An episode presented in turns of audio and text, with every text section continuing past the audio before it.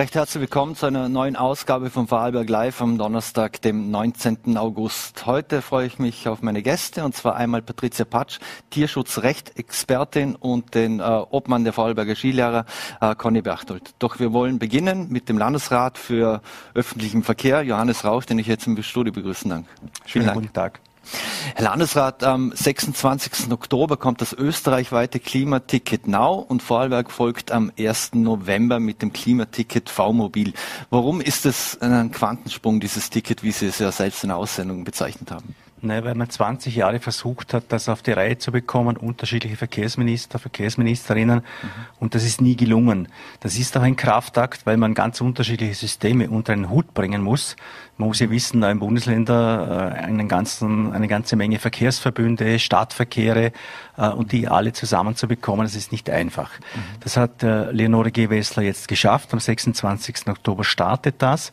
Mhm. Und wird, das glaube ich, tatsächlich einen Quantensprung darstellen im öffentlichen Verkehr, weil man ähnlich wie in der Schweiz ein Generalabo, ein Jahresticket, ein Klimaticket nennt sich das, bekommt, mit dem man in ganz Österreich äh, unterwegs sein kann und zwar zum Start um 949 Euro und dann um 1095 Euro. Mhm. Also wirklich ein super Angebot. Mhm.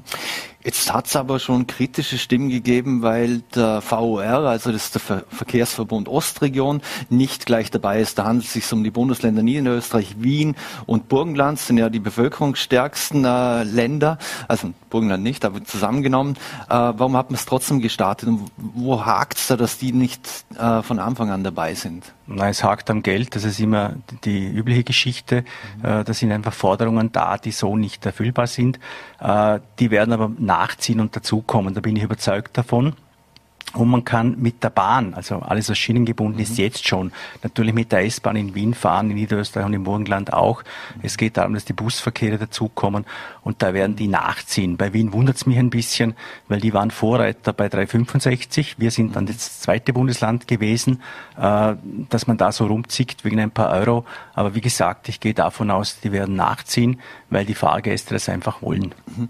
Wie kann ich das Ticket denn nutzen? Äh, bedeutet das, wenn ich jetzt Lust und Laune habe, kann ich jede Woche nach äh, Wien fahren mit dem ein und demselben Ticket hin und retour? Von mir aus gern jeden Tag. Natürlich ist das so gedacht. Das ist wie eine Jahreskarte äh, beim, beim Skifahren oder eine Saisonkarte beim Skifahren. Äh, die kann man so oft nützen, wie man will. Und das ist auch der Hintergedanke. Wer ein Jahresticket hat, fährt öfter, zwar mhm. öfter öffentlich. Das haben wir auch festgestellt mit unserer Karte in Vorarlberg. Äh, wir haben jetzt 70.000 Jahreskartenbesitzerinnen und Besitzer, die öffentlich mobil sind und haben zum Beispiel äh, auf der Schiene Zuwachsraten von 10 Prozent pro Jahr. Das heißt, die Leute nützen das, wenn das Angebot passt. Und genau darum geht's.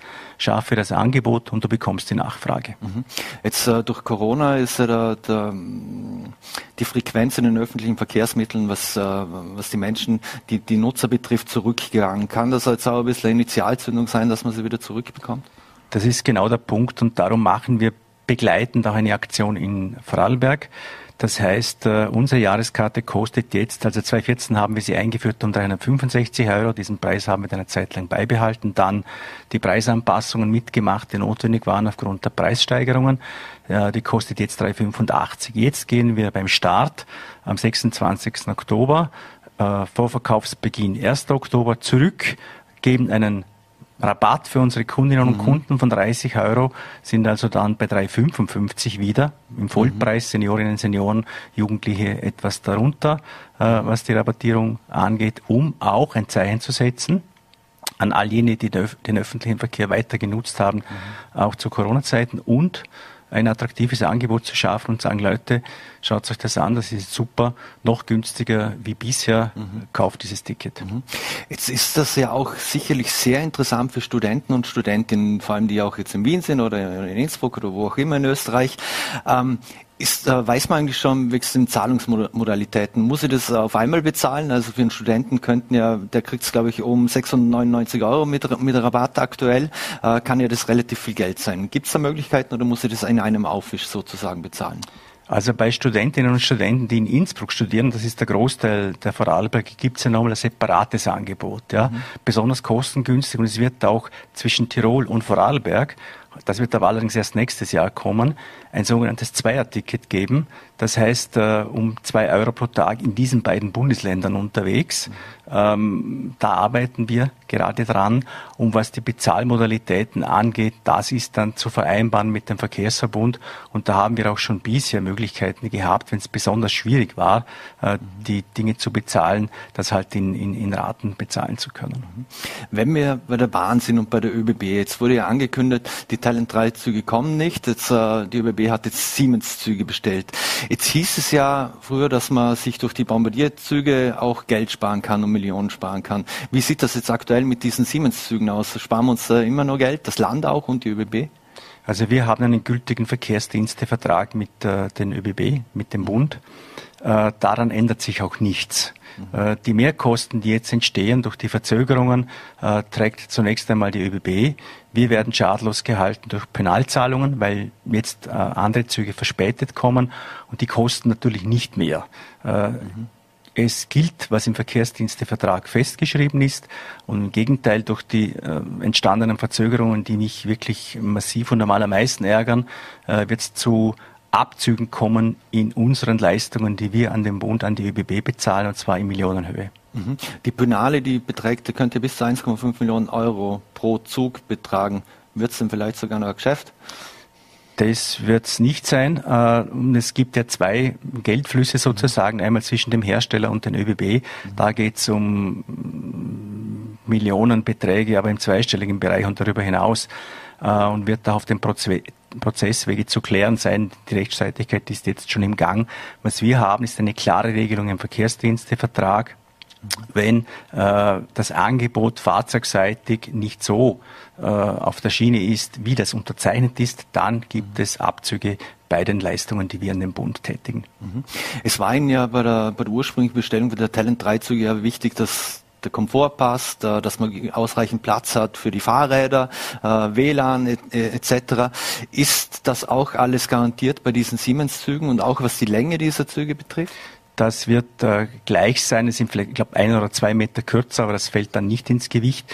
Wichtig ist Fahrradabteil, weil es ist jetzt eine Katastrophe, wie wir alle wissen, wenn man im Sommer mit dem Fahrrad und dem Zug unterwegs ist und dieses Gestapel oder dieses Durcheinander dann hat, äh, das hat nichts mit Qualität zu tun, deutlich mehr mehr Sitze, mehr Plätze, Steckdosen an jedem Sitzplatz, äh, klimatisiert, WLAN sowieso äh, Standard, das muss sein.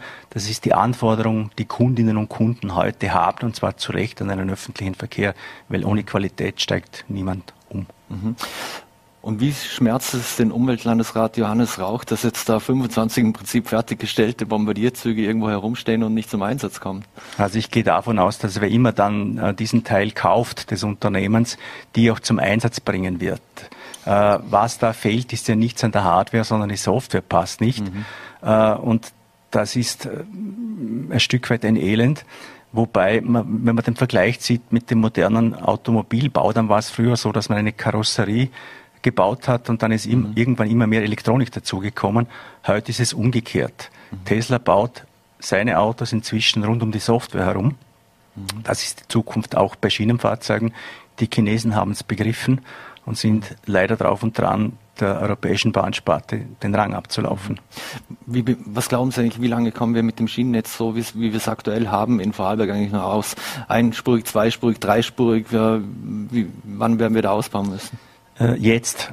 Und zwar muss es jetzt eingepreist, eingespeist in die Bundesverkehrswegepläne werden, weil wir es in zehn Jahren oder 15 Jahren spätestens brauchen werden. Und zwar der dritte Gleis im Rheintal, jedenfalls auf dem Streckenabschnitt zwischen Bregenz und Feldkirch. Ganz sicher Zweigleisigkeit Richtung Schweiz, also Lustenau, St. Margrethen und auch ganz sicher Zweigleisigkeit Richtung Deutschland. Äh, der Bahnverkehr in Europa nimmt massiv zu. Ich habe gerade mit der Deutschen Bahn jetzt eine, eine Konferenz gehabt, die gehen davon aus, dass die Lufthansa die binnendeutschen Flüge, also die Kurzstreckenflüge, gar nicht mehr aufnimmt, mhm. sondern dass die äh, Städteverbindungen zum Beispiel zwischen München, äh, Frankfurt, Hamburg, Berlin mit der Bahn absolviert werden.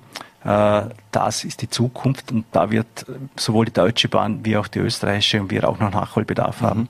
Wir haben hier im Studio ja schon mal über die Pläne in Bregenz gesprochen äh, und auch äh, zweigleisig am besten unterirdisch. Wenn Sie auch zweigleisigen Ausbau Richtung Deutschland ansprechen, wäre ja eigentlich nur möglich unter der Erde? Oder müssen die Bregenzer Lochauer sich einstellen, dass irgendwann ein zweites Bahngleis neben der Pipeline verläuft? Das äh, prüfen wir gerade, weil das geht sich vom Platz ja nicht aus. Ja. Es gibt die Variante, durch den Pfändertunnel äh, durch ein mhm. Güterverkehrsgleis direkt zum Güterbahnhof Wolfurt zu führen, was in meinen Augen eine sehr überlegenswerte Variante ist, weil wir auch davon ausgehen, dass im Güterverkehr deutlich mehr, als es jetzt der Fall ist, auf die Schiene verlagert wird. Wir erleben gerade, dass zum Beispiel Anschlussgleise bei Betrieben, die lange stillgelegt waren, wieder in Betrieb genommen werden, weil die Firmen verstärkt darauf setzen, auch Güter auf die Schiene zu bringen, weil klar ist, der Preis auf der Straße wird steigen. Also mhm. Güterverkehrstransporte auf der Straße werden teurer werden. Stichwort europäische CO2 Bepreisung und dann wird es attraktiv, äh, natürlich oder noch attraktiver auf die Schiene zu verlagern. Wenn man sich in Bregenz umhört, dann gibt es dort sogar die Befürchtung, dass wenn man nicht unter die Erde geht, dass die ÖBB und äh, der Bund irgendwann hergeben und einfach dort enteignen und das, die zweite Linie neben den See bauen. Nochmal, das wird so nicht stattfinden. Das Projekt wird jetzt geprüft, wie andere auch. Äh, Im Bregenz geht es zuerst einmal darum, den Bahnhof, der ein Schandfleck ist in der Stadt, eigentlich neu zu gestalten und die Verträge dort anzupassen und hinzubekommen. Daran wird jetzt gearbeitet und das ist das erste Projekt, das in Angriff genommen wird. Mhm. Lassen Sie uns das Thema wechseln, ein bisschen ein härterer Schnitt, weil in den vergangenen Tagen haben uns natürlich äh, viel die Bilder aus äh, Afghanistan beschäftigt und äh, natürlich auch die Aussagen, die von Bundesseite und so weiter gekommen sind. Jetzt hat, ähm, wie ordnen Sie eigentlich die Aussagen von Innenminister Nehammer ein, der auf Twitter geschrieben hatte, und ich zitiere, dort, wo die Europäische Menschenrechtskonvention Grenzen setzt, muss es Alternativen geben. Also hätte das ein Innenminister Kickel wohl gesagt, dann wäre äh, dann wäre es wohl äh, ein Sturm der Entrüstung losgetreten worden. Darf Nehammer mehr? Nein, ich habe das in selber Art und Weise kommentiert. Das ist auch untragbar. Man kann nicht die Menschenrechtskonvention in Frage stellen. Und wenn man sich anschaut, die Szenen, die sich in Kabul am Flughafen abspielen, dann ist das dramatisch, mehr als dramatisch. Und da hat man eine Verpflichtung. Ich halte es ehrlich gesagt für eine Schande, derartige Äußerungen zu tätigen, auch für einen Innenminister. Es gibt andere europäische Politikerinnen und Politiker, auch die Europäische Kommission, die das vollkommen anders sehen. Und da geht es jetzt nicht darum, das wird da immer suggeriert, mhm. die Türen aufzumachen und weiß ich nicht, zwei Millionen Afghanen aufzunehmen. Darum geht es nicht. Es geht darum, dass jene Menschen, die in Afghanistan Übersetzungsarbeit geleistet haben, für Menschenrechte eingetreten sind, im Rundfunk, im öffentlich-rechtlichen Rundfunk gearbeitet haben, dass die Schutz bekommen und geschützt werden vor Zugriffen und Übergriffen durch die Taliban, um nicht mehr und nicht weniger. Mhm. Ist das aus Ihrer Sicht jetzt eigentlich offizielle Regierungslinie und damit auch Linie der Grünen? Das hat Werner Kogel auch klar gemacht. Da gibt es überhaupt keinen Diskussionspunkt mit uns. Und äh, über Abschiebungen jetzt noch nachzudenken nach Afghanistan ist an Absurdität nicht zu überbieten. Dann würde ich den Innenminister einladen, zu versuchen, ein Flugzeug nach Kabul zu bekommen, dort zu landen und sich die Situation vor Ort anzuschauen. Sowas geht nicht. Das ist populistisch bis zum geht nicht mehr und mit uns sicher nicht zu machen. Hm, Wenn es normal läuft, werden die nächsten Wahlen erst 2024. Ist der Innenminister in dem Fall schon im Wahlkampfmodus, weil die FPÖ zum Beispiel spricht ja immer von einem Bluff, weil die letzte Abschiebung schon vor zwei Monaten gewesen sei. Ja, das ist äh, die alte Geschichte. Das ist getrieben durch Umfragen, die man offensichtlich hat, äh, wo man sich sicher ist, äh, für diese Position gibt es in Österreich leider eine, eine Mehrheit. Äh, dann vertritt man diese Position völlig ohne Rücksicht darauf, ob die Dinge umsetzbar sind oder nicht. So kann man Politik und Außenpolitik schon gar nicht machen. Mhm. Wäre Vorarlberg bereit und gerüstet, sofort Menschen aus Afghanistan aufzunehmen? Weil zum Beispiel Georg Willi, Bürgermeister von Innsbruck, hat ja schon signalisiert, dass er das sofort machen würde. Das würde ich so einschätzen, dass eine begrenzte Anzahl von Personenkreis, äh, den ich angesprochen habe, ja, äh, zu verteilen wäre auf, auf, auf Europa. Und ich würde es ja Europa angemessen finden, durch das Totalversagen auch der europäischen Außenpolitik ist ja die Situation so erst zustande gekommen. Da gibt es eine gemeinsame Verantwortung da jetzt auch gemeinsam aktiv zu werden. Und man sollte, es wird immer davon gesprochen, man darf denselben Fehler nicht machen wie 2015. Ja, natürlich. Das war dann unkontrolliert, die Grenzen waren völlig offen, keine Kontrollen haben stattgefunden. Davon spricht bitte niemand. Mhm. Es wird darum gehen, geordnet Sicherheit zu bieten für jenen Personenkreis, der besonders gefährdet ist. Da gibt es eine Verantwortung auch für diejenigen, die in Afghanistan waren und da waren auch Österreicher und Österreicher tätig. Mhm. Lassen Sie uns zurück ins Land kommen und da ist ein Riesenthema natürlich die S18. Jetzt hat IV-Präsident Martin Ohneberg schon darauf verwiesen, ähm, dass das ja im Regierungsabkommen steht. Und dort steht drinnen, dass bei einer Machbarkeit die Umsetzung, dass dieses die, bei einer Machbarkeit die Umsetzung vorsieht. Ähm, Jetzt haben ihre Nachfolger, zumindest Eva Hammer und der Bernie Weber, nicht direkter Nachfolger, äh, andere Lösungen vorgestellt, andere Vorschläge gemacht. Ähm, wieso wird jetzt der KUVP-Verfahren eingeleitet? Oder wird es dann eingeleitet oder wird das jetzt einfach noch geprüft, weil die Ministerin das ankündigt? Weil es schlicht und einfach so ist, dass Leonore Gewessler, sie ist Klimaschutzministerin und dafür zuständig, entschieden hat, und ich sage, das ist gut so, sich alle Projekte anzuschauen. Es ist inzwischen ein Projekt in Niederösterreich damit abgesagt worden, eins im Burgenland abgesagt worden. Und es geht einfach darum zu schauen, welche sind die klimaverträglichsten und besten Lösungen. Die S18 ist ein Spezialfall. Äh, da murksen jetzt seit 30 Jahren äh, unterschiedliche Politikergenerationen dran herum. Äh, es wird eine Verbindung brauchen, eine Verbindung der beiden Autobahnen, also auf österreichischer mhm. Seite und auf Schweizer Seite. Warum diese Verbindung genau an der Stelle gemacht werden muss, wo der Schaden für, die Natur am größten ist, hat sich mir persönlich noch nie erschlossen.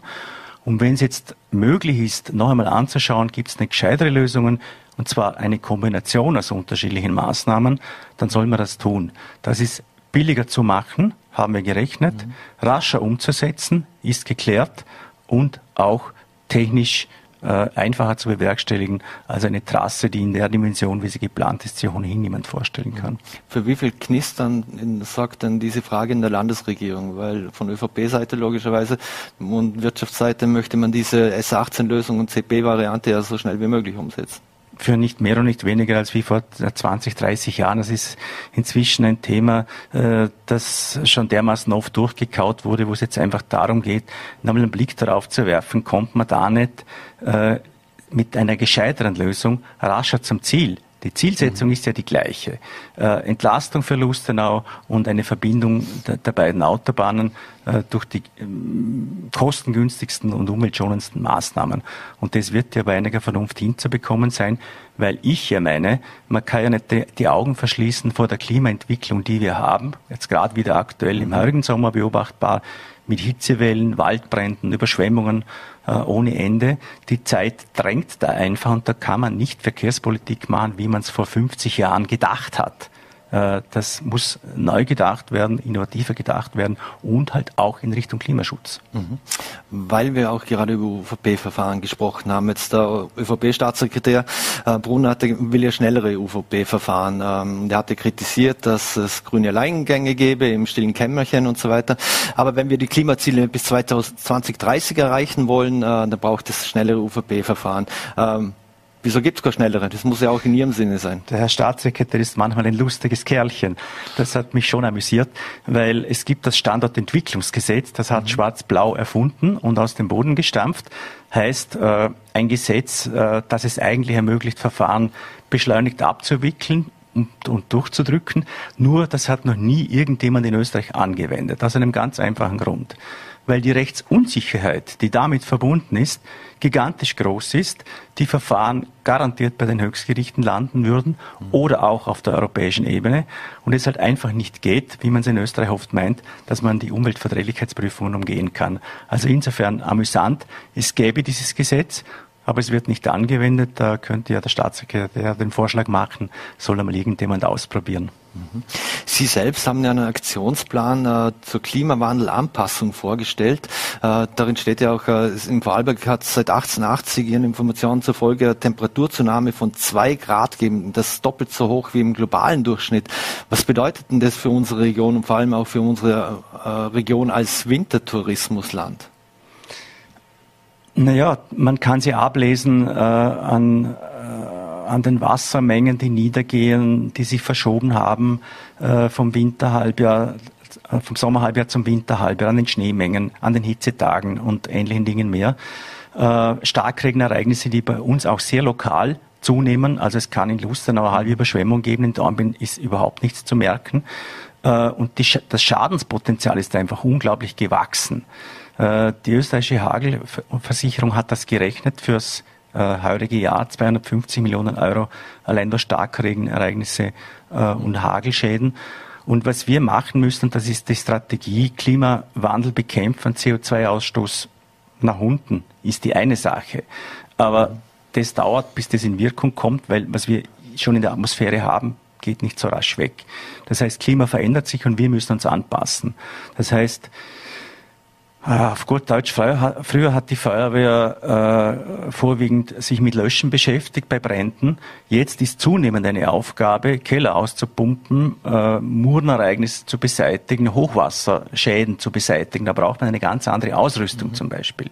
Also solche Anpassungen zu machen, ist ein Gebot der Stunde oder auch Wälder, die so wie wir sie jetzt kennen, äh, nicht klimafit sind, also die Tanne, die klassische, ist einfach hitzeempfindlich. Die mhm. Waldgesellschaften so umzubauen, aber das klingt da einfach, mhm. weil es dauert 30, 40, 50 Jahre, dass Mischwälder äh, wieder zum Tragen kommen, die dann in der Lage sind, das Wasser auch zu speichern. Mhm. Auch im Mitgrund, warum Sie sehr stark dafür plädiert haben, dass die Rese-Staatsverhandlungen mit der Schweiz in die Gänge kommen müssen? Ja, ich habe das einmal so formuliert, es gibt drei 1,5 Milliarden Projekte im Vorarlberg, die irgendwie diskutiert werden. Die Unterflurtrasse bei Bregensbahn mhm. haben wir schon gesprochen, die S18 haben wir auch diskutiert und Resi. Von diesen dreien ist am allerhöchsten und am allerdringlichsten für mich Resi umzusetzen, weil äh, ich habe nachgefragt, wenn die Niederschlagsmengen, die in Deutschland bei diesen Katastrophenbildern, die wir gesehen haben, niedergegangen wären in Graubünden, also im Einzugsgebiet des Rheins, dann wäre der Rhein bei Lustenau über die Ufer getreten und Lustenau wäre am Kirchplatz fünf Meter hoch unter Wasser gestanden. Das ist keine Fiktion, das mhm. wäre so gewesen. Wir haben Glück gehabt. Und deshalb ist es ein Gebot der Stunde, da wirklich Druck und Tempo zu machen, die Staatsverträge auf die Reihe zu bekommen und damit zu beginnen. Mhm. Abschließend noch ähm, Corona. 1G, 2G, 3G. Äh, die Menschen scheinen zunehmend, kennen sich nicht mehr aus, sind zunehmend verunsichert. Ähm, wie sehen Sie das? 1G, 2G, 3G? Wofür, welche Lösung, Vorschläge, Idee plädieren Sie? Naja, zunächst äh, wird man wohl festhalten, dass es allen gleich geht. Es geht allen unglaublich auf die Nerven. Es, die Leute haben die Nase voll, wollen es nicht mehr hören. Jetzt war Sommer, jetzt kommt schon wieder die, äh, die Meldung, die Corona-Zahlen steigen. Äh, ich plädiere fürs Impfen. Je mehr Menschen sich impfen lassen, und deshalb der Appell auch an dieser Stelle, desto mhm. sicherer sind wir. Wir schützen damit uns selber, und auch andere. Und ich habe jetzt gerade unlängst Gespräche geführt mit dem Personal in Krankenhäusern, äh, die sagen dasselbe. Wir brauchen einfach mehr Leute oder noch mehr Leute, die bereit sind, sich impfen zu lassen. Ich weiß, auch das ist manchmal ein schwieriges Thema. Da gilt es halt Aufklärungsarbeit zu leisten. Äh, dann werden wir einigermaßen auch sicher sein. Und für den, irgendwann wird für den Herbst gelten, je nachdem wie sich die Zahlen entwickeln, äh, dass wir uns entscheiden werden müssen zwischen wieder verschärften Schutzmaßnahmen wie äh, FFP2-Masken tragen oder Homeoffice wieder alle oder Quarantäneschritte, das will ja kein Mensch. Mhm. Und die Alternative dazu ist, sie impfen zu lassen. Mhm. Eine letzte Frage noch. Äh, Im Land hat man die Testmöglichkeiten, fährt man ja zurück oder hat man auch zurückgefahren. Äh, es gibt so eine Gallup-Umfrage, äh, ob ungeimpfte Tests bezahlen sollen. Wie sehen Sie das? Sollen ungeimpfte Tests bezahlen? Wir haben es hier eh gerade eingeblendet, äh, eingeblendet 58 Prozent äh, sind dafür, 38 Prozent dagegen. Ja, also ich bin äh, absolut ein Vertreter, dass die kostenpflichtig werden, weil es kostet die öffentliche Hand unglaublich viel Geld, wenn man die eben kostenfrei oder für den Betroffenen kostenfrei zur Verfügung äh, stellt. Äh, und das zahlen dann alle. Ja? Und es ist billiger, sich impfen zu lassen, wesentlich billiger langfristig wirksam und auch sicherer. Und deshalb äh, Kostenpflicht für diejenigen, die das dann halt eben nicht wollen und sich auf die Tests beschränken. Landesrat Johannes auch. Vielen Dank für den Besuch bei Vorarlberg Live und äh, bleiben Sie gesund. Danke auch. Dankeschön. Schönen Abend. So, meine Damen und Herren, und wir wechseln das Thema und machen jetzt auch einen fliegenden Wechsel hier im Studio, wo ich jetzt gleich Patricia Patsch ähm, begrüßen darf, Tiertransportrecht-Expertin und Tierschützerin. Vielen Dank für den Besuch. Vielen Dank, dass ich hier sein darf. Frau Patsch, Sie haben ja Dissertation zum Tiertransportrecht äh, geschrieben. Ähm, wie sehen Sie die aktuellen Regelungen für Tiertransporte? Genau, also eigentlich gilt in der Europäischen Union die Europäische Tiertransportverordnung. Die ist mhm. unmittelbar anwendbar und eigentlich seit 2007 geltend. Ich habe diese in meiner Dissertation analysiert und bin eigentlich von vornherein gleich darauf gestoßen, dass diese sowohl sprachliche Mängel aufweist, also sie ist zum einen sehr schwer verständlich geschrieben, also die ganzen Stakeholder, die mit der arbeiten müssen, für die ist es ziemlich schwer, das alles wirklich nachvollziehen zu können. und sie lässt auch sehr viel Spielraum für Auslegungen. Mhm. Also verschiedene Bereiche können unterschiedlich ausgelegt werden und natürlich werden sie kostengünstig ausgelegt und nicht zum Tierwohl. Mhm. Und deshalb sie weist sehr viele Mängel und sehr viele Lücken auf, weshalb mhm. es auch so viele Missstände bei den Tiertransporten gibt. Und es ist definitiv an der Zeit, dass diese neu geschrieben werden müsste mhm. oder neu angeschaut werden müsste. Mhm. Jetzt, äh, wenn man sich die, die Zahlen für, für Europa oder die EU mal ansieht, also jährlich werden ja 1,4 Milliarden in der EU 1,4 Milliarden Tiere transportiert. Alleine Österreich exportiert 20 Millionen Tiere pro Jahr. Im selben Ausmaß werden wieder gleiche importiert. Ähm, welche Fahrtstrecken müssen Tiere da so zurücklegen? Wie kann man sich denn das vorstellen? Also die Verordnung normiert für jede unterschiedliche Tierart gewisse Zeiten, welche vorgeschrieben sind, wie lange sie transportiert werden dürfen. Also zum Beispiel Kälber, die dürfen insgesamt 19 Stunden transportiert werden, wobei nach neun Stunden Fahrzeit eine Stunde Pause eingelegt werden muss und anschließend dürfen nochmals neun Stunden transportiert werden. Bei Rindern sieht das Ganze so aus, dass sie insgesamt 29 Stunden transportiert werden dürfen, mhm. 14 Stund Stunden am Stück, eine Stunde Pause, nochmals 14 Stunden. Aber wie zahlreiche Aufdeckungsarbeiten beweisen, werden diese Transportzeiten eigentlich nicht wirklich eingehalten. Mhm. Sie werden fast täglich überschritten und speziell auch, wenn es ins EU-Ausland geht, also in Drittstaaten, wenn die Tiere noch per Schiff weiter transportiert werden, werden die Transportzeiten einfach nicht beachtet. Sie stehen wochenlang auf den Schiffen und auch dann geht es nochmals weiter. Dann mhm. werden sie nochmals auf irgendwelche Transporter verladen und in dem Staat nochmals weiter transportiert. Mhm. Also oft stehen die Tiere wochenlang in den Transportern mit wenig bzw. fast gar keiner Versorgung, was mhm. zu enormen Tierleid führt. Mhm. Also die, die, Situation für die, die, Tiere während der Fahrt ist äh, nicht, ich wollte sagen, unmenschlich. Es ist unmenschlich. Es ist unmenschlich, ja, es ist schrecklich. Dann die meisten Tiere werden nicht versorgt, also die Tiere, die kennen diese Tränkevorrichtungen nicht. Aber wie zahlreiche Aufdeckungsarbeiten bereits zeigten, sind die Tränkevorrichtungen auch meistens derart komisch montiert an den Transportern, dass die Tiere erst gar nicht rankommen oder mhm. nicht alle Tiere kommen ran. Und speziell bei Kälbern ist das ein Riesenproblem, denn Kälber, gerade wenn sie nicht entwöhnt sind, also das heißt, sie sind noch von der, von der Muttermilch abhängig, es haben bereits zahlreiche Studien belegt, dass das nicht möglich ist, während den Transportern den Kälbern zu verabreichern. Mhm. Also diese bräuchten einen Milchersatz, der auf die Temperatur der Kälber erhitzt werden würde. Aber das ist nicht möglich. Also zum, zunächst auf den Transportern keine Möglichkeit, das zu erhitzen. Und des Weiteren würde der Milchersatz die Rohre verstopfen. Mhm. Deshalb gerade Kälber, die werden nur mit Wasser versorgt. Also sie bekommen nur was zu trinken, aber nichts zu essen. Und wie gesagt, sie dürfen 29, äh, sie dürfen 19 Stunden transportiert werden und ein junges Baby, das über 20 Stunden keine Nahrung zu sich bekommt, das ist enormes Leid und eigentlich illegal. Mhm.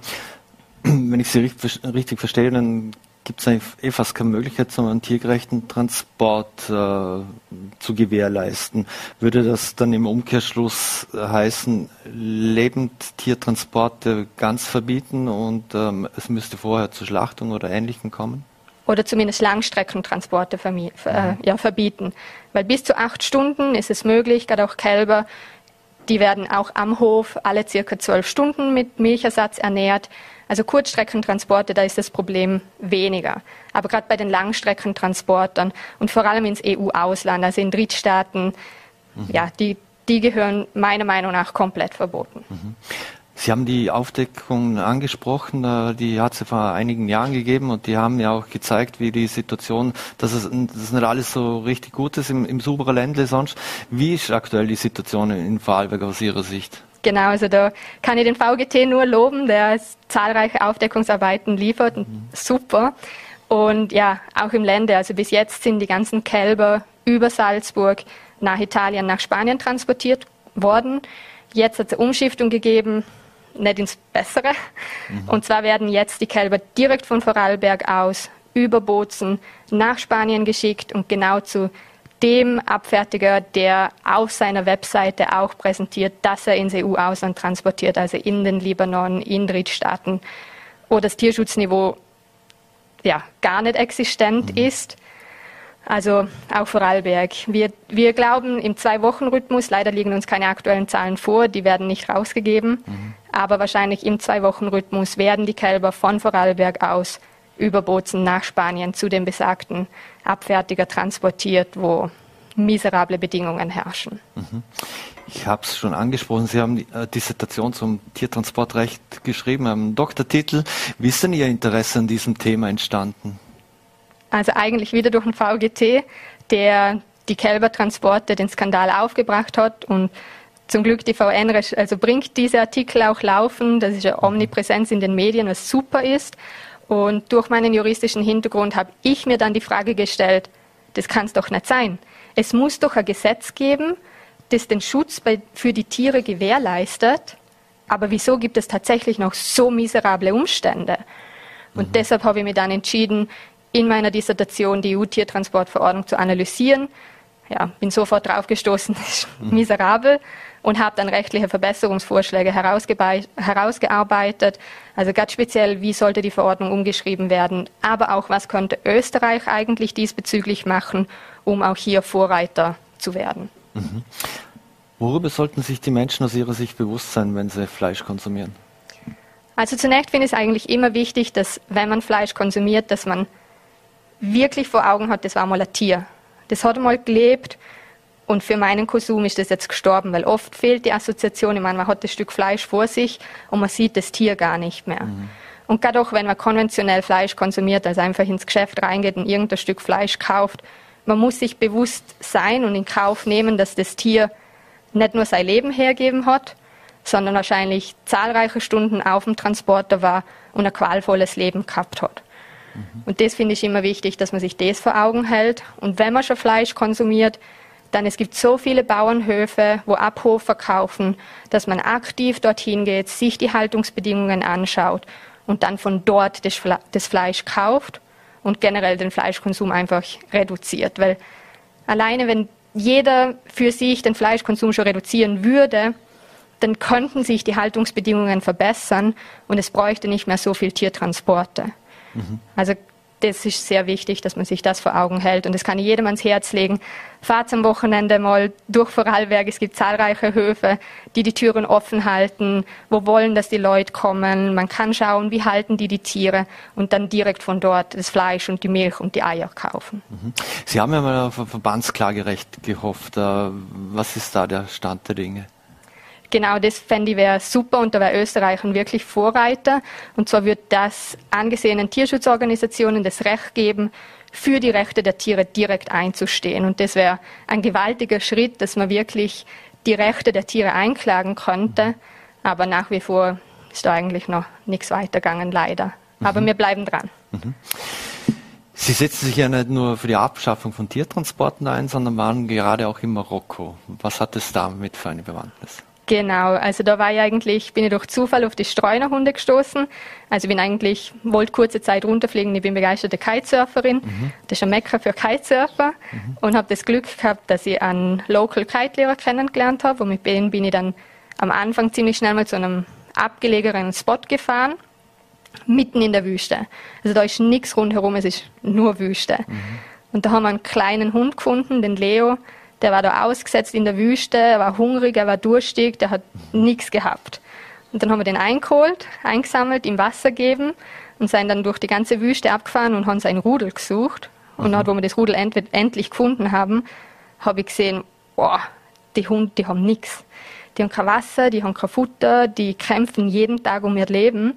Und habe dann meinen Urlaub verlängert, bin schlussendlich einen Monat unten gewesen mhm. und habe bin jeden Tag in die Stadt gefahren, habe Hundefutter gekauft, Flohspray, Antizeckenmittel und dann sind wir halt jeden Tag durch die Stadt und alle Wüsten Rudel abgefahren und haben die Hunde da versorgt und ernährt und es war wahnsinnig schön, weil am Anfang sind die Hunde halt sehr scheu, die haben keine gute mhm. Erfahrungen mit Menschen gemacht und hat sie sind jeden Tag, und sie sich mehr gefreut, dass wir kommen sind. Zum Schluss sind sie schon hergerannt, haben mit dem Schwanz gewedelt. Mhm. Also es war wahnsinnig schön und da bin ich jetzt nach wie vor dabei. Also mein kein Kollege von unten fährt immer noch täglich die Hunde ab. Und ich bin jetzt gerade dabei, Medizin einzuholen, also von verschiedenen Tierärzten, weil das Problem dort ist, dass der nächste Tierarzt drei Flugstunden entfernt ist. Also in der Region, es hat kein Tierarzt, es hat keine Medikamente, nichts. Mhm. Und jetzt hole ich überall Medikamente, Verbandszeugs, Antifloh, Antiwurmsprays, sodass ich die im Oktober mit einem Freund von mir runterschicken kann, dass die Hunde dann einmal versorgt werden können. Ich organisiere jetzt Sterilisationskampagnen, dass man wirklich die Hunde sterilisieren kann, dass man die Wurzel vom Problem endlich mal bekämpft mhm. und dass man sie impfen kann, dass man sie chippen kann, dass man da einfach was bewegen kann, weil die Hunde die haben nichts und das ist wirklich herzzerreißend. Mhm.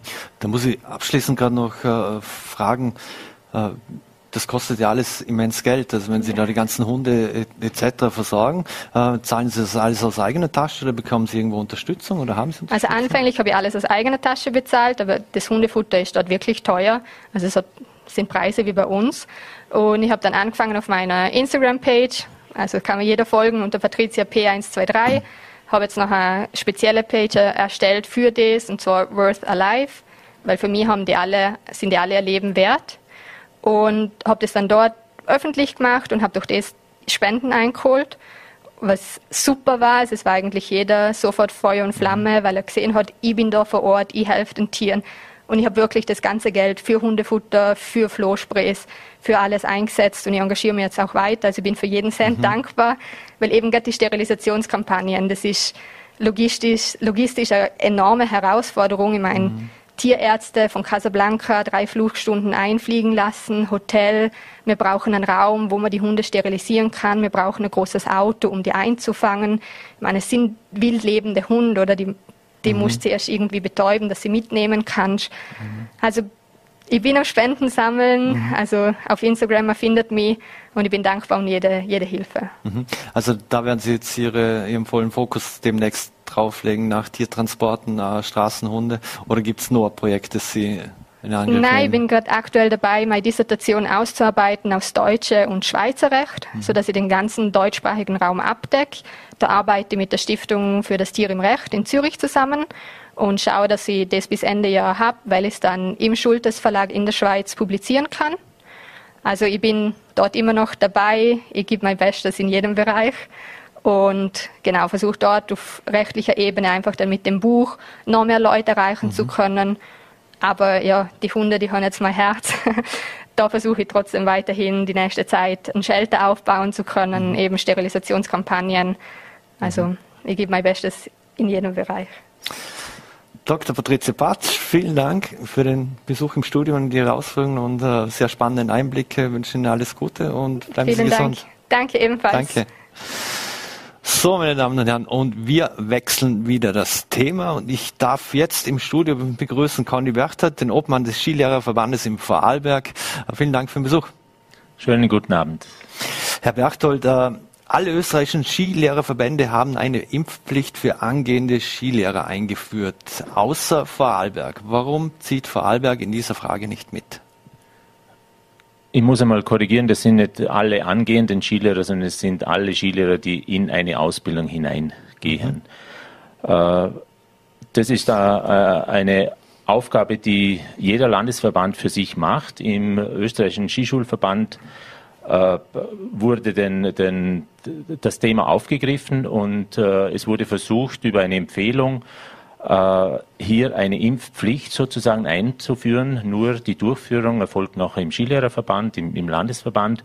Und äh, ich habe das mit meinen Gremien im Vorstand, im Ausschuss und auch mit, mit äh, Ausbildern besprochen. Und da haben wir durchaus kontroverse Diskussionen geführt, das schlussendlich aber doch äh, dazu geführt hat, dass unser Gremium entschieden hat, diese Impfpflicht für Ausbildungen nicht einzuführen, weil wir der Überzeugung sind, dass äh, unser äh, Corona-Sicherheitskonzept, das wir bei diesen Ausbildungen auch haben, dass das äh, genügt und wir mit einer Impfpflicht manchen einfach die Chance nehmen, in diesen Beruf einzutreten. Mhm. Jetzt der, der ÖSSV hat der Schulen zudem empfohlen, dass sie nur noch geimpfte Lehrerinnen und Lehrer einstellen sollen. Äh, ist das grundsätzlich etwas, was für Sie in dem Fall eh auch nicht äh, vorstellbar ist? Aber warum äh, geht der ÖSSV so in diese Richtung? Weil es geht ja darum, das ist ja wirklich eine Impfpflicht. Nein, im, im Gegenteil. Wir, wir äh, äh, stehen auch hinter, hinter den Impfungen. Wir wollen, dass sehr viele Skilehrer wenn möglich mhm. alle geimpft sind. Nur wenn wir, wenn wir auf die Skischulen äh, gehen, da schreibt aber auch der, der ÖSSV, dass er das selbstverständlich nur empfehlen kann, weil die Skischulen mhm. selber müssen dann entscheiden, ob sie das für ihre Bediensteten äh, tatsächlich durchführen. Wenn das eine mhm. Skischule macht und bei uns äh, im Lande werden das äh, äh, sicher auch äh, ein paar sein, dann denen gratuliere ich, weil, weil sie es schaffen, nur geimpfte Skilehrer zu haben. Aber das ist eine, eine Sache, die jede Skischule für sich äh, äh, äh, beantworten muss, ob diese Möglichkeit für sie besteht oder ob die Probleme, die sie hat, wenn sie nur auf Geimpfte setzt, äh, zu groß sind, um den Winter durchzustehen. Mhm. Was wird das für den kommenden Winter aus Ihrer Sicht bedeuten? Müssen sich dann äh, Skischüler und Skilehrer im Prinzip äh, immer direkt irgendwo äh, abstimmen, ob sie nur 1G, 2G oder 3G akzeptieren? Also oder haben wir dann irgendwer Tinder wo für für, Ski, für Skischüler und Skischullehrer? Nein, es ist, äh, momentan gilt äh, die 3G-Regel und die finde ich sehr sinnvoll. Die 3G-Regel beinhaltet aber auch die Möglichkeit, dass, äh, äh dass man einen Testnachweis an gültigen hat und damit auch bestimmte äh, Sachen machen kann, bestimmte Dienstleistungen äh, in Anspruch nehmen kann oder auch durchführen kann. Und dasselbe wird nach momentanem Stand auch in den Skischulen passieren. Äh, sollte es bei der 3G-Regelung bleiben im ganzen Tourismusbereich, dann, äh, dann ist natürlich auch die Testmöglichkeit drinnen und äh, für mich ist klar, dass, dass äh, keine Skilehrer dann, die nicht getestet sind, äh, nicht geimpft und nicht genesen sind, äh, hier arbeiten, sondern dann müssen sie sich eben einer, einer regelmäßigen Testpflicht äh, unterziehen. Das ist äh, selbstverständlich. Wir empfehlen natürlich, dass man sich auch im, im Hinblick auf, auf das Bild für den Gast, dass sich möglichst viele Skilehrer impfen lassen. Das ist sicher noch der, der beste Schutz und äh, in diese Richtung soll es gehen. Nur solange von, von allen äh, äh oder von keinen Kreisen in, im, im Tourismus oder in der Politik Impfpflicht für bestimmte Personengruppen überhaupt in den Mund genommen wird, wie, äh, wieso verlangt man dann vom Skilehrerverband, dass er das für seine Skischulen äh, fordert und wieso verlangt man dann von den einzelnen Skischulen, dass sie das mit ihren Skilehrern machen? Es kann sich natürlich vieles ändern bis im Herbst. Was im Herbst für Regelungen sind, was im Winter für Regelungen sind, das wissen wir jetzt nicht. Wir können jetzt nur von dem ausgehen, was momentan der Fall ist. Und mhm. auch äh, momentan ist es eben so, dass 3G gilt und nicht 2G. Mhm. Jetzt im vergangenen Winter haben wir Vorbereitungskurse für Skilehrer, Anwärter und Skilehrerkurse Schlagzeilen gemacht, wo es Corona-Klasse gegeben hat. Also einmal im Tiroler Jochberg und Flachau in Salzburg. Ähm, wie, will man, wie will man denn damit im nächsten Winter umgehen? Äh, es gibt ja auch ausländische Gäste, die dann unbedingt fremdsprachige Skilehrer, äh, Skilehrer haben wollen. Auch wir haben auswärtige, äh, also fremdsprachige äh, Gäste, die Skilehrer werden wollen. Wir haben speziell aus Holland immer wieder äh, Leute dabei, die bei uns die Skilehrerausbildung beginnen. In den Kursen, die, die äh, wir durchführen, haben wir ein sehr enges äh, Testkonzept. Äh, das bedeutet, alle, die nicht geimpft oder genesen sind, die äh, werden jeden zweiten Tag getestet. Für auch die übrigen gilt, also sowohl für die äh, Genesenen als auch für die Geimpften, gilt ein Einstiegstest. Das heißt, zu Beginn des Kurses werden sie getestet und im Laufe des Kurses in der Mitte werden sie noch einmal getestet. Ich glaube, dieses äh, engmaschige Konzept äh, gibt so viel Sicherheit, dass nicht allzu viel passieren wird. Und die Erfahrung mhm. der letzten Kurse hat äh, uns gezeigt, dass das möglich ist. Wir hatten also keine Corona-Fälle, Gott sei Dank. Äh, es geht ja noch weiter. Die, die äh, Durchführung des Kurses äh, wird versucht, da wird versucht, die einzelnen Gruppen, die, die Ausbildungsgruppen isoliert zu halten, nicht nur im Unterricht am Berg, sondern auch im Unterricht, im Theorieunterricht, dass sie in den Gruppen unterrichtet werden. Bei den Tischen sitzen sie gemeinsam. Es wird schon bei der Zimmereinteilung dafür gesorgt, dass es keine Überschneidungen zwischen einzelnen Gruppenmitgliedern zu anderen Gruppen gibt. Also das ist sehr äh, engmaschig, das wird kontrolliert und hat sich bisher bewährt. Mhm. Weiß man eigentlich die Durchimpfungsrate unter den Skilehrer und Lehrerinnen beziehungsweise die Genesen im, im Land? Wird das erfasst?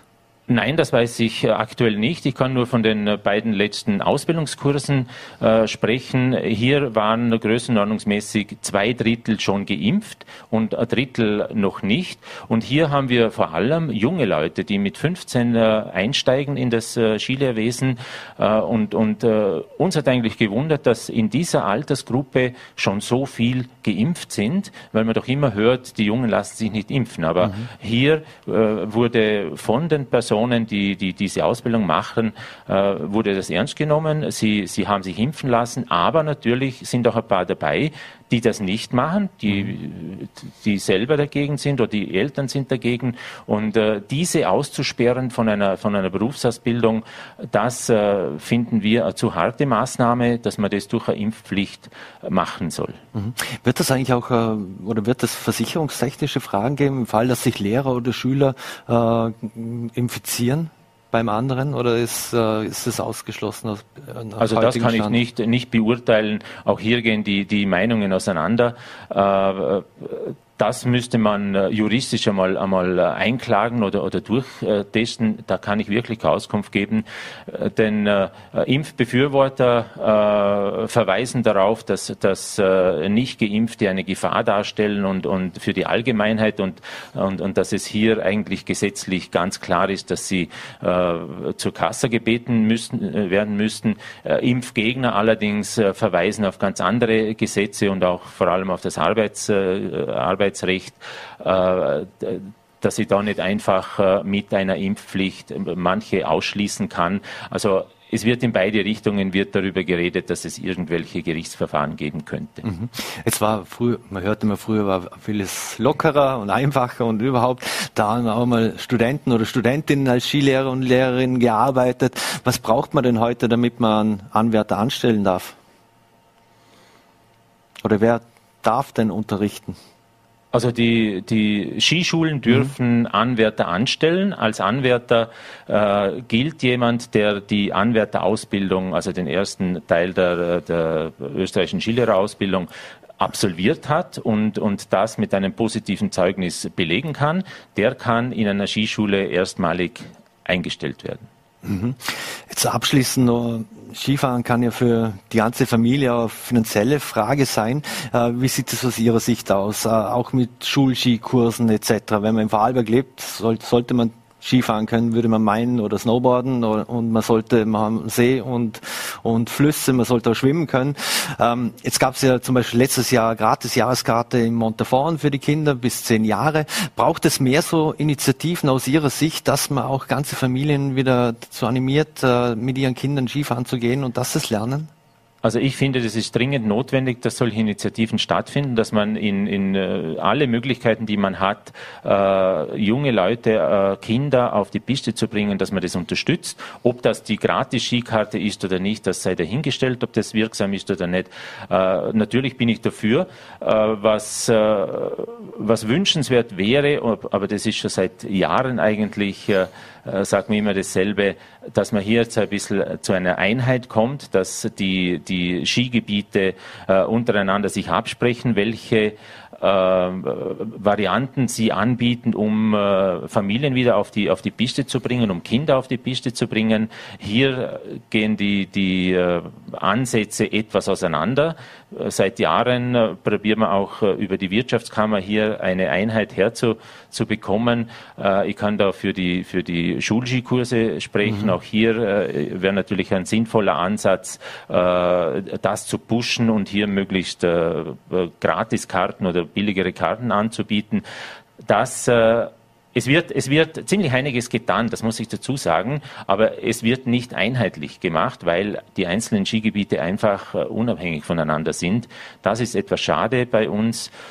Es gehören mehr Aktionen dazu und es gehören vor allem diese Aktionen miteinander abgesprochen und nicht einer gegen den anderen. Mhm. Ist es aus Ihrer Sicht auch so, dass äh, bei den Schulskikursen immer weniger Kinder, Jugendliche Skifahren können, wie das vor von mir aus 20 Jahren, 30 Jahren war?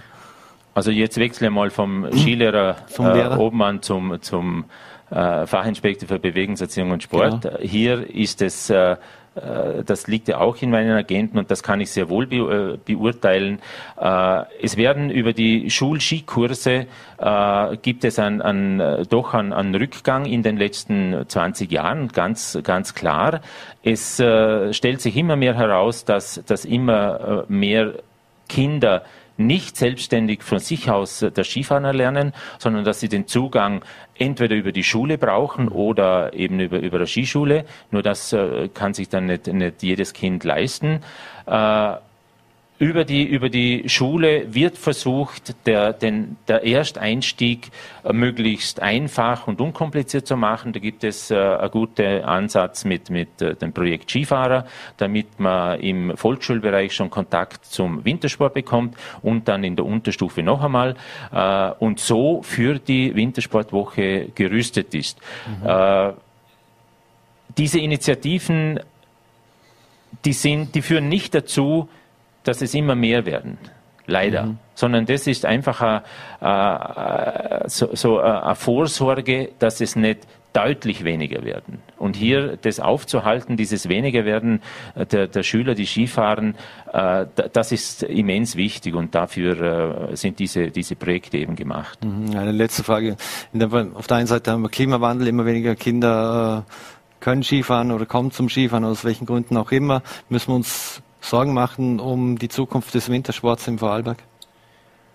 Äh, in naher Zukunft, äh, glaube ich, geht's noch. Da werden wir uns so durchlavieren. Aber äh, wenn man nicht wirklich sich, sich anstrengt und alle, alle Maßnahmen bündelt, dann glaube ich sehr wohl, dass, dass äh, der, der Skisport im, im Lande etwas zurückgeht und immer mehr, mehr Probleme sich äh, auftun. Aber hier arbeiten eigentlich alle. Hier arbeitet äh, die Skischulen, die, die, die, die Schulen, äh, die einzelnen Personen, die, denen Wintersport noch am, am Herzen liegt, auch die Seilbahnen äh, arbeiten in diese Richtung.